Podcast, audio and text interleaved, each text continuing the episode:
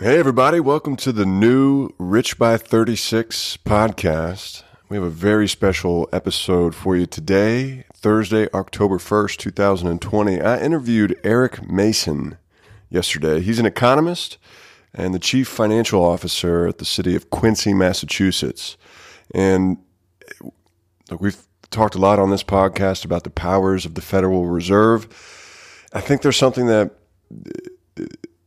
a lot of investors don't uh, take into account. If you look at where, where we are with the virus, unemployment rate, the amount of leverage that we've taken on to get out of this, where stocks are valued, uh, there's a lot of risk, but people don't talk about what is going on with the Federal Reserve. So I wanted to get an expert on to discuss that, and Eric crushes it.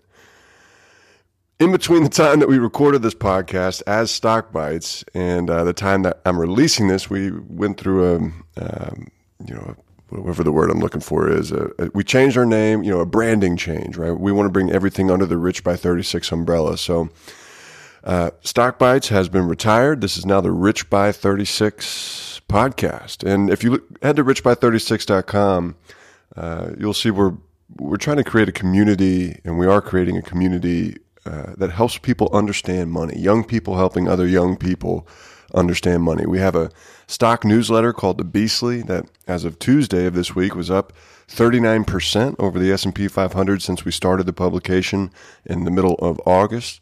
We have a blog, which is really you know longer form uh, written pieces uh, just about all things related to, to finance some of the stuff that we have up there right now what is technical analysis the importance of an economic moat and leadership the election in the market. What do we know for certain? You know, and that's a fun piece where I dive into what exactly is the electoral college and what are some of the kind of the outlier outcomes from the election that could really affect the market. Uh, the middle side of money and the decline of the U.S. dollar. So there's some fun kind of outside of the box pieces there. And, we also have a something that we call the Money Talks blogcast, where we're really focusing on issues that are affecting young people's finances student loan debt, budgeting, uh, buying a new car. Uh, the, the, one that we're going to run next week is about understanding, you know, coming to grips with the importance of money in our society. So there's some fun educational stuff on there. And again, we, our our newsletter is crushing it. We're not, it's not for penny stocks, cryptos, or, or day traders. That we want to get our money into quality companies that are profitable that also have a nice technical setup, and it's working so far. So, without any further ado, uh, let's get to this interview here with Eric Mason. A, a big thank you to him. He crushed it, and I'm looking forward to having him back on the show. Let's get it.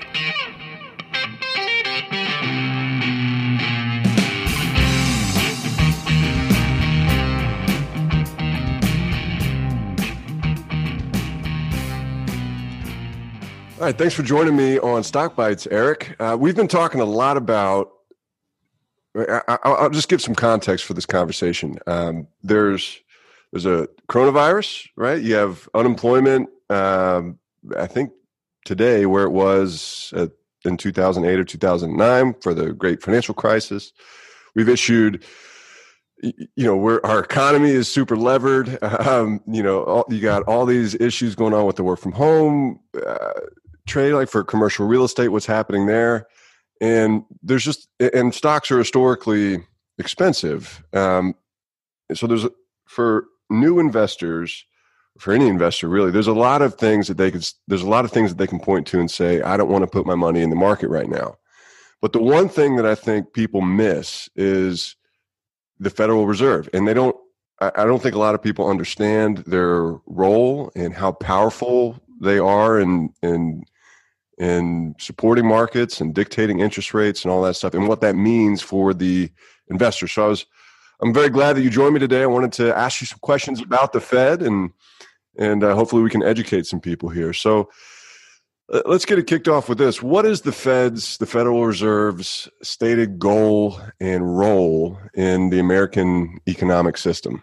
Yeah, so the Federal Reserve, which was founded uh, in 1914, around there, I think that's its first year of actual like open market operations. But what the Federal Reserve function as functions as for in the most fundamental way is a national bank. Um, it's not even America's first national bank. We actually, uh, when the country started, we did have a national bank that uh, ceased operations in 1836 um, after Nicholas Biddle, the former president of National Bank, got into a um, back and forth with Andrew Jackson. It's very ironic because Andrew Jackson is very anti uh, paper money, which is essentially all what the Federal Reserve deals with is uh, is nominal money, and now he's on twenty dollar bill. um, so with the Federal Reserve, what its goal, its role, what it does is um, any central bank, which is to provide stability. There is um, how it does that, and what people's pin- opinions on its the how the policies react doesn't change what its goal is, and that is to provide macroeconomic stability. And it does that through two major operations: setting the federal fund rate, which is the rate in which banks and the Federal Reserve lend money to one another, who who are FDIC accredited, um, and what's probably more more for the average investor, somebody who's not who's keeping their money in a checking account or savings account, or sometimes we refer to those in economics as M1 uh, accounts, is uh, federal open market their uh, operations, um, which is when they buy and sell notes, um, usually bonds. Uh, but they can sell short-term notes. Uh, some of the CARES Act actually got the Federal Reserve more involved in these notes or short-term borrowing mechanisms um, to manipulate the monetary base and to help develop and incentivize through some processes that we call quantitative easing and some other less uh, hot button issues um, or hot button terms to provide stability and to avoid what we call liquidity traps in economics, which is a sudden shortfall of cash in the economy that can constrain market growth. Um, they also, based upon all of those factors, they do set inflation target rates. And I know uh, we'll probably jump in, uh, George, a little later in this on kind of what those long term goals are. But every central bank, whether it's the US central bank, the Japanese central bank, the German central bank, is concerned with inflation. Um, and we just had, in the 100 plus year of the history of the Federal Reserve, for the first time, they have a stated inflation goal. And that is really going to affect investors, especially investors who think right now stocks are expensive. Stated inflationary goals are really going to become an issue in the long term. Yeah, t- tell me more about that. I, I know that we've been targeting two percent inflation, right, for several years, and now they recently released that they're. I don't know if it's going to be range bound, if that's the right word, but they're going to take it on an aggregate, so it can be it can run over two percent for a while if it gets the the aggregate inflation up to two percent over a certain time period. So, what is?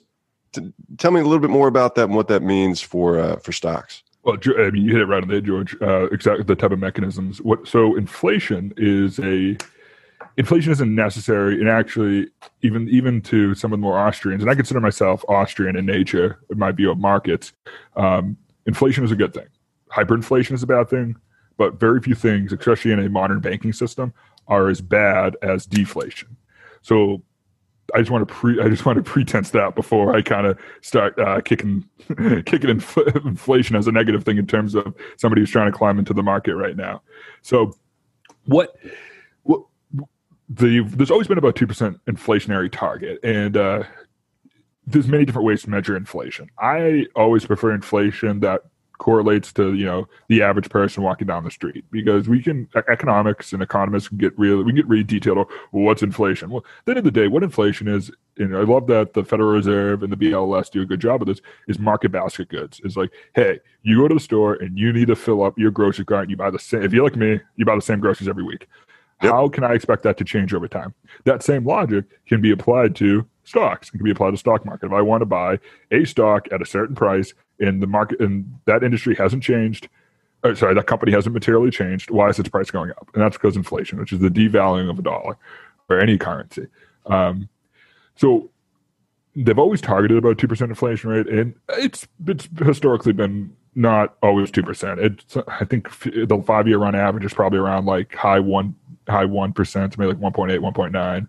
Um, during really, really good uh, economic boom periods, your inflation goes through the roof. Uh, inflation is, a, is, is usually a byproduct in our system of economic growth. Um, I always give the example like if you where do you make more money being a dry cleaner in a very very rich metropolitan city or in you know a poor rural community? Obviously, the, all the goods cost the same to be a dry cleaner, all the training costs the same to be a dry cleaner, but you can charge more in say Silicon Valley because you know the incomes are higher. That's a form of inflation. Um, for the first time, the Fed actually has a stated goal to achieve that. And inflation is actually kind of hard to to to dictate um, especially when you have an economy that really stresses uh, kind of the ability to freely exchange, like a stock market. The stock market's a free market if there's ever been one. Um, you there's no price discrimination. There is no boundaries stopping you from just buying, opening an account. I mean, within five clicks, you can have an E Trade account or, or Scottrade or name any company, and uh, you can be buying and selling and trading. You can even trade options. You can. It, it really is an amazing system. And you, a stock goes up ten percent, you get ten percent if you pick that stock. Stock goes down ten percent, you go down ten percent. Um, it's there's no safety net, and that it's really kind of a beautiful system. But it, how that becomes to affect inflation, especially how you mentioned in the, the Federal Reserve's inflation targets begin to affect that average Joe investor is prices are going to rise. That's the very nature. A two percent inflation rate means that your your your market aggregate appreciation is going up two percent. So, you, if you think prices are expensive now, I mean, just they're going to grow at two percent. And the interesting part is that whether they hit that inflation number or not is not necessarily irrelevant but it's that it, it's expected. When we talk about the Fisher equation, which is how we come up with the normal interest rate in economics, is the real interest rate plus expected inflation, not inflation, expected inflation. So if the Fed says, "Hey, we're going up two percent," all those investors, all those market makers are charting their uh, their uh, courses at that two percent curve. So you're better off being at that curve at the at the lower side than waiting and trying to jump on at the top point. There's a lot to unpack there. The the so the the Fisher rate, real interest rate plus expected inflation, doesn't that give us? Um,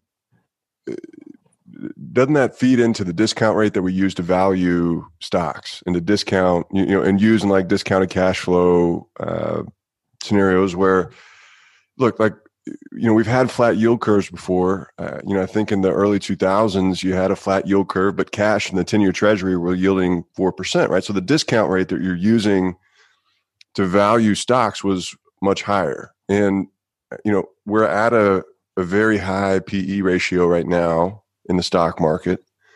But it, it I think be, because we're, I don't know how I'm going to get my head around this, because we're, the interest rates are so low, we do have a relatively low target inflation the discount rate that we're using to to back into the valuation, what is fair value of a stock, is is much lower, which supports higher valuation, right?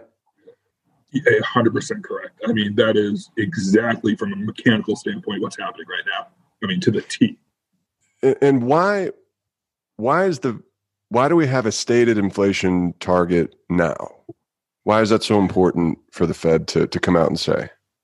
I think it creates either again, this this starts to get to a little bit of uh, a little polit- a little more political than I usually go and stuff like this. But I think what it does is it gives a appearance of stability. That one, when you have that, you know, that Fisher effect, the Fisher equation, you know that one of those inputs is going to be fixed, and it inherently provides stability in a very, very unstable market right now.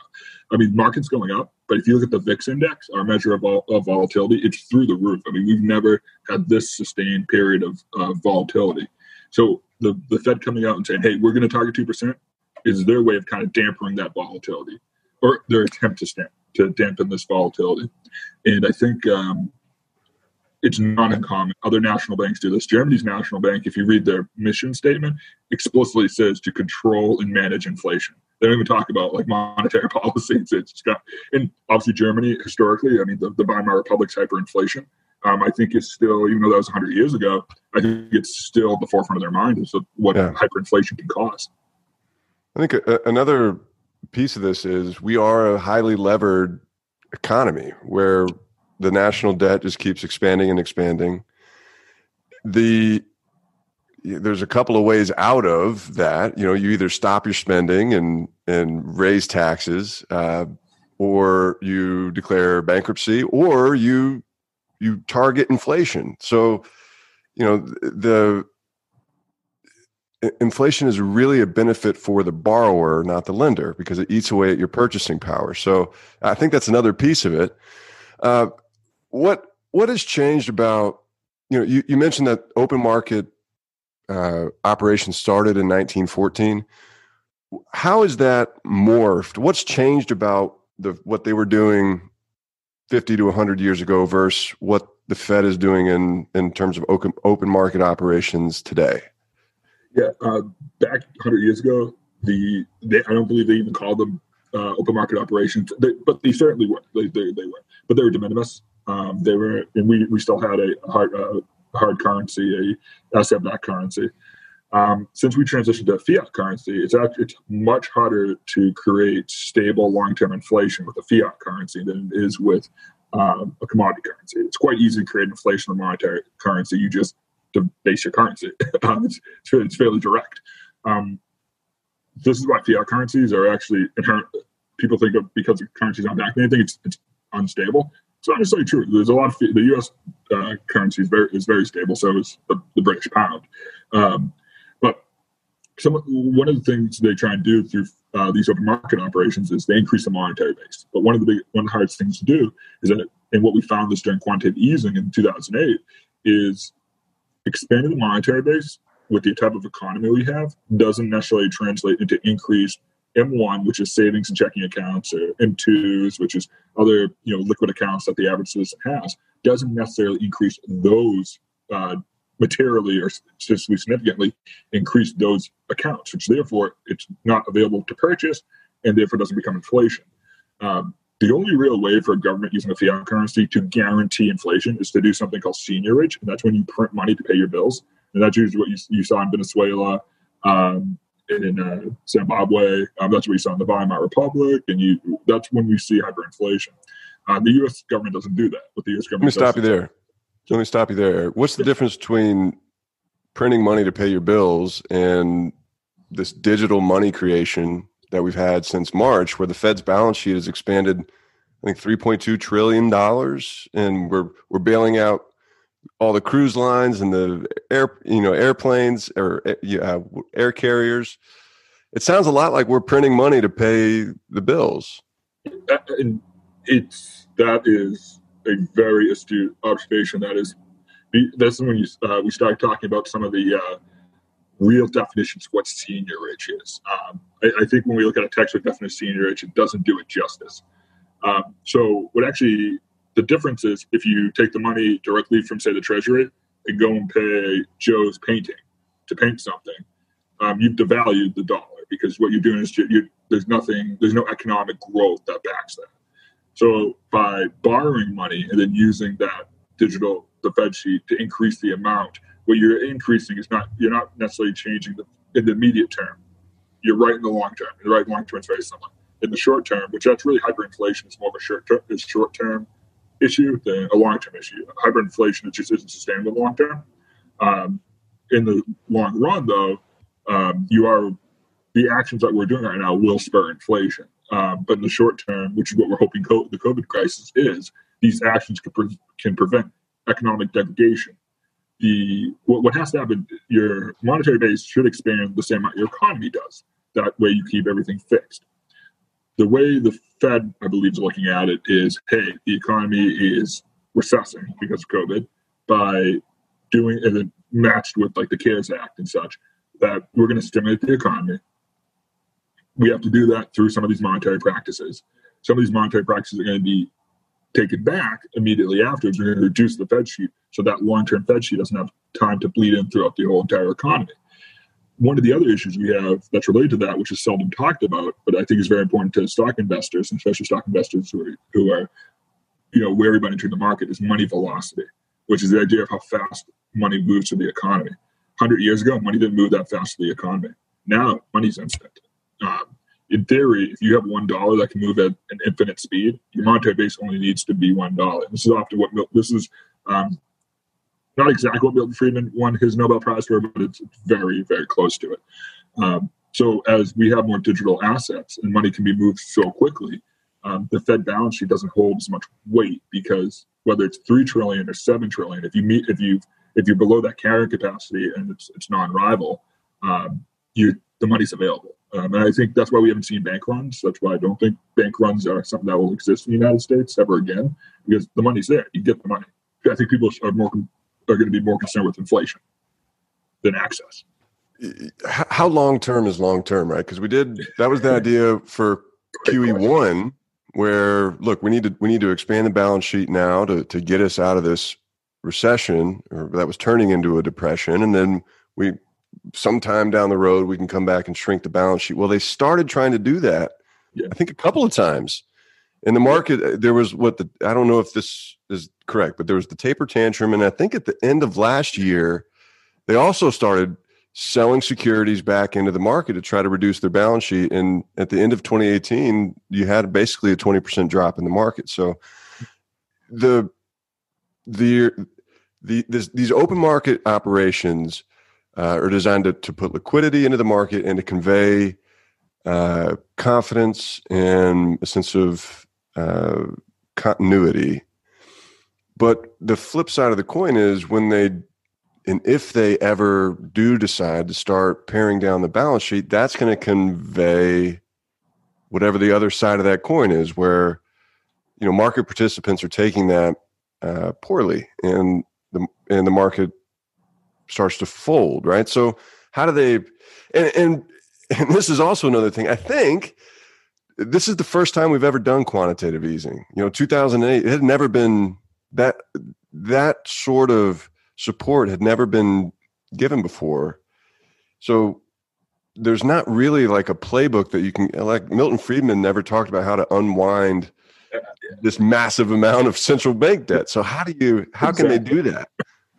Um, yeah, quantitative easing has taken a lot of weird forms. Um, so the first quantitative easing, in, I mean, just in a nutshell, quantitative easing is the uh, is basically the increasing of the monetary base to provide liquidity and to um, help create um, the reduction of risk in a market, either by increasing inflation or by creating access uh, access to funds that's what um, that's really what quantitative easing's value is that you're not going to run out of money. Uh, whether how much that money is worth is a different question. And um, but what's funny is so quantitative easing has essentially existed since mercantilism, which is like the, the economic system that was formed in Italy in the uh, like late 1400s. It's the idea of like you need to accumulate as much money as possible. Once nations started doing themselves as the ability to accumulate money and have their own monetary base, um, you can start to have the concept of how do you create more trade and economy. And one of the ways you create more trade is by having more access to funds, whether those funds are in liquidity or in actual transferable capital.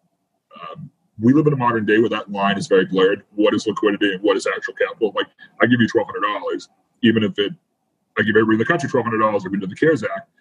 Yeah, you're gonna have that's gonna spur inflation. It absolutely is, but you can still use that. The twelve hundred dollars still is buying power that is that twelve hundred dollars have the same buying power that if you just you yourself just had twelve hundred dollars? Um, no, but it's probably relatively material. Uh, it's like prices suddenly skyrocketed. Quantitative easing uh, becomes very problematic um, when we begin to have these transactionless a bit of a price stickiness or the ability to change prices really doesn't have a transactional cost. Like if it used to be, we call the menu cost in economics. Like how much does it cost to reprint the menu? Um, well, if suddenly you can just change everything digitally, to, to change prices stuff digitally at the snap of your fingers, that really can neutralize the effect of having more cash in the economy. Um, it does still helps with the stability of having access to liquidity and having access to the ability to continue to trade, but it allows the, the producer um, to increase the prices to net out that change. And that's really, um, we always talk about the CPI as we use as an inflation, the consumer price index we use as inflation. We have the other side of it that, that the Federal Reserve Economic Database, FRED, monitors, which is the PPI, the producer price index. And those are the balancing act. So PPI is usually way, way, way historically stickier than inflation has been. But now that they can change their costs so efficiently, it, it makes quantitative easing a little more difficult. Now, in terms of U.S. history, in terms of history of the Fed, one of the best times of quantitative easing we've ever seen is uh, during the during World War II. So we have like if you you ever know uh, numericist that they they talk about rice paper money or they talk about uh, steel pennies and stuff like that. That's a form of quantitative easing. It just can't be done as quickly as the digital quantitative easing, which is I love that term by the way. Is that that digital side of it? Is that you're literally just somebody sitting at a sitting at a table can hit a few buttons on their keyboard and increase the monetary supply what we're seeing is um, that just because you can do that doesn't necessarily mean you're going to have economic growth. And part of, I think, the struggles as an economist and the struggle that we're facing now is where is that line? where's that line where you can have effective monetary policy? Where can it, it using quantitative easing? So it's kind of the what's going on in Japan. You talk about the over leverage. So Japan has 300 percent uh, debt to GDP ratio, and they're still experiencing kind of like good economic growth. And Japan's a very stable, very intensified economy. I don't know if that's the poster child to go after. I think us having reserve, having the currency of the world makes it harder for us, and that's why I think you know we won't see negative interest rates. I just I I think it's too detrimental to the economy. I know uh, Switzerland has done it, but they're not a heavily their currency isn't heavily exchanged. Um, but no, in terms of kind of that what the Fed's how do you unwind it? And that's you're right. No, the Fed doesn't talk about that. And there's modern monetary policy, modern monetary theory, triple triple M and stuff like that they have their theories and they're good ideas. They're, they're great economists, but it's a difficult question to ask ourselves: is how do we reverse back? Um, is it austerity? Is it liquid austerity? Um, both things of that are going to recess the stock market. I mean, the, people are people are emotional, make emotional decisions. You suddenly hear there's going to be less money, you're going to hoard more money, which is going to have a, a I want to say a positive feed cycle. It's almost a negative feed cycle in that case. So it's not a doom and gloom. We're, we're very lucky to be in a position where we have these tools, but how do we unuse these tools? How do we stitch back up the patient after surgery is over? Is a question that we're going to have to figure out as we go forward. Uh, but I think with targeted inflation goals and with the current Fed policies, especially in the medium to short term, you know, I, I, I think you're going to see prices rise. Um, so I know I, I kind of threw a lot there, but uh, yeah.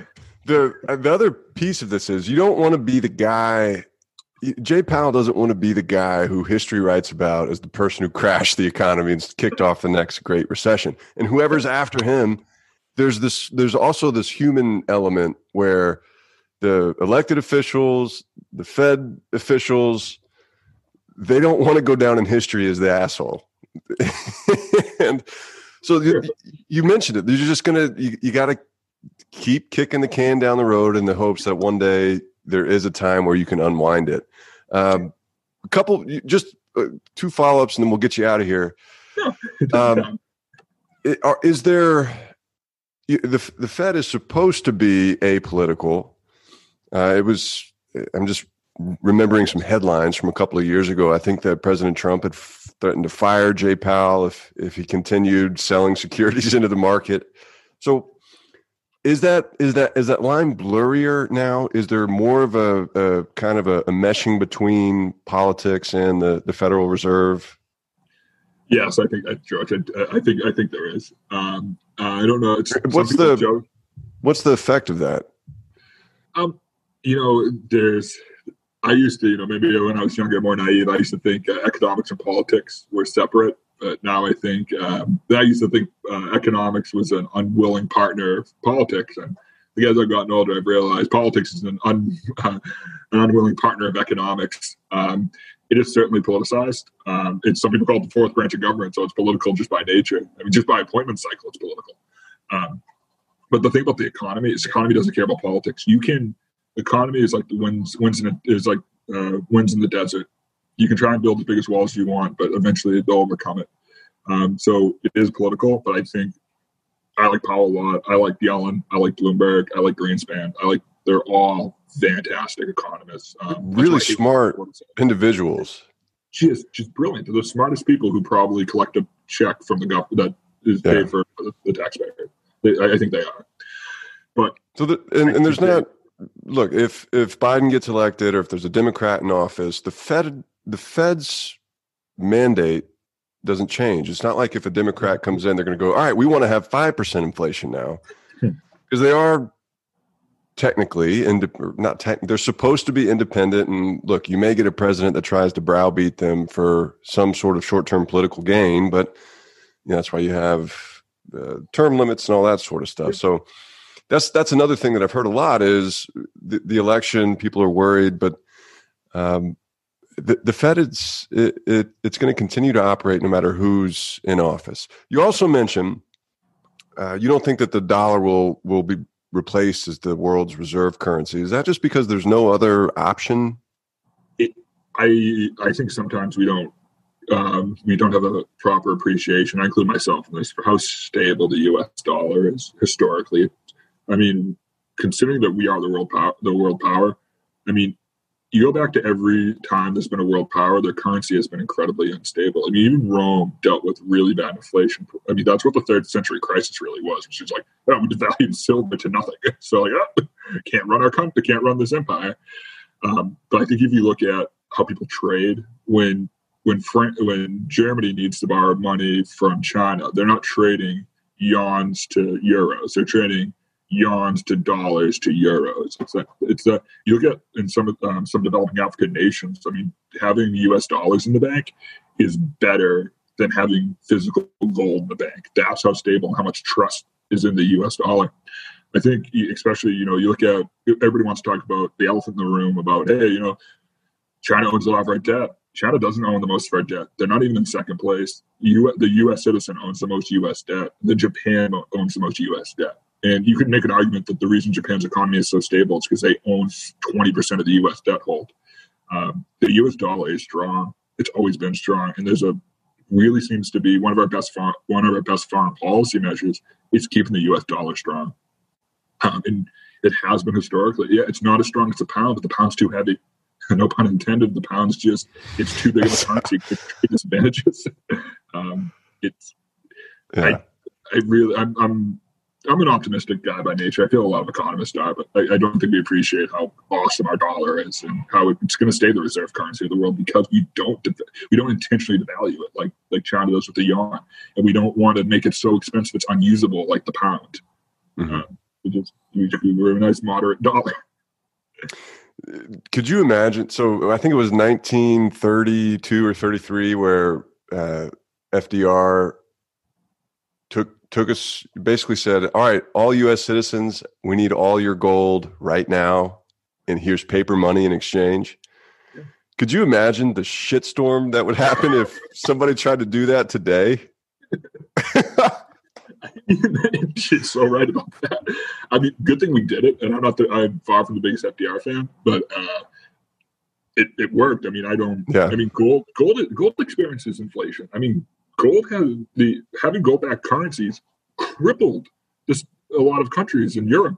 I mean, the reason Europe went to mercantilism was because, like, once you discovered the New World, you're like, oh, wait a minute, there's not a fixed supply of gold.